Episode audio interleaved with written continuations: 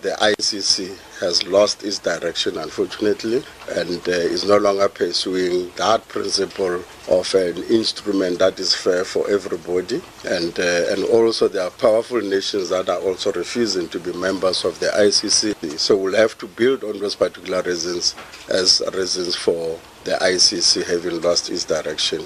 And obviously, the withdrawal will be on the basis that uh, we'll want then the ICC to be reconstructed and restructured in such a way that it could be a global instrument that is fair for everybody.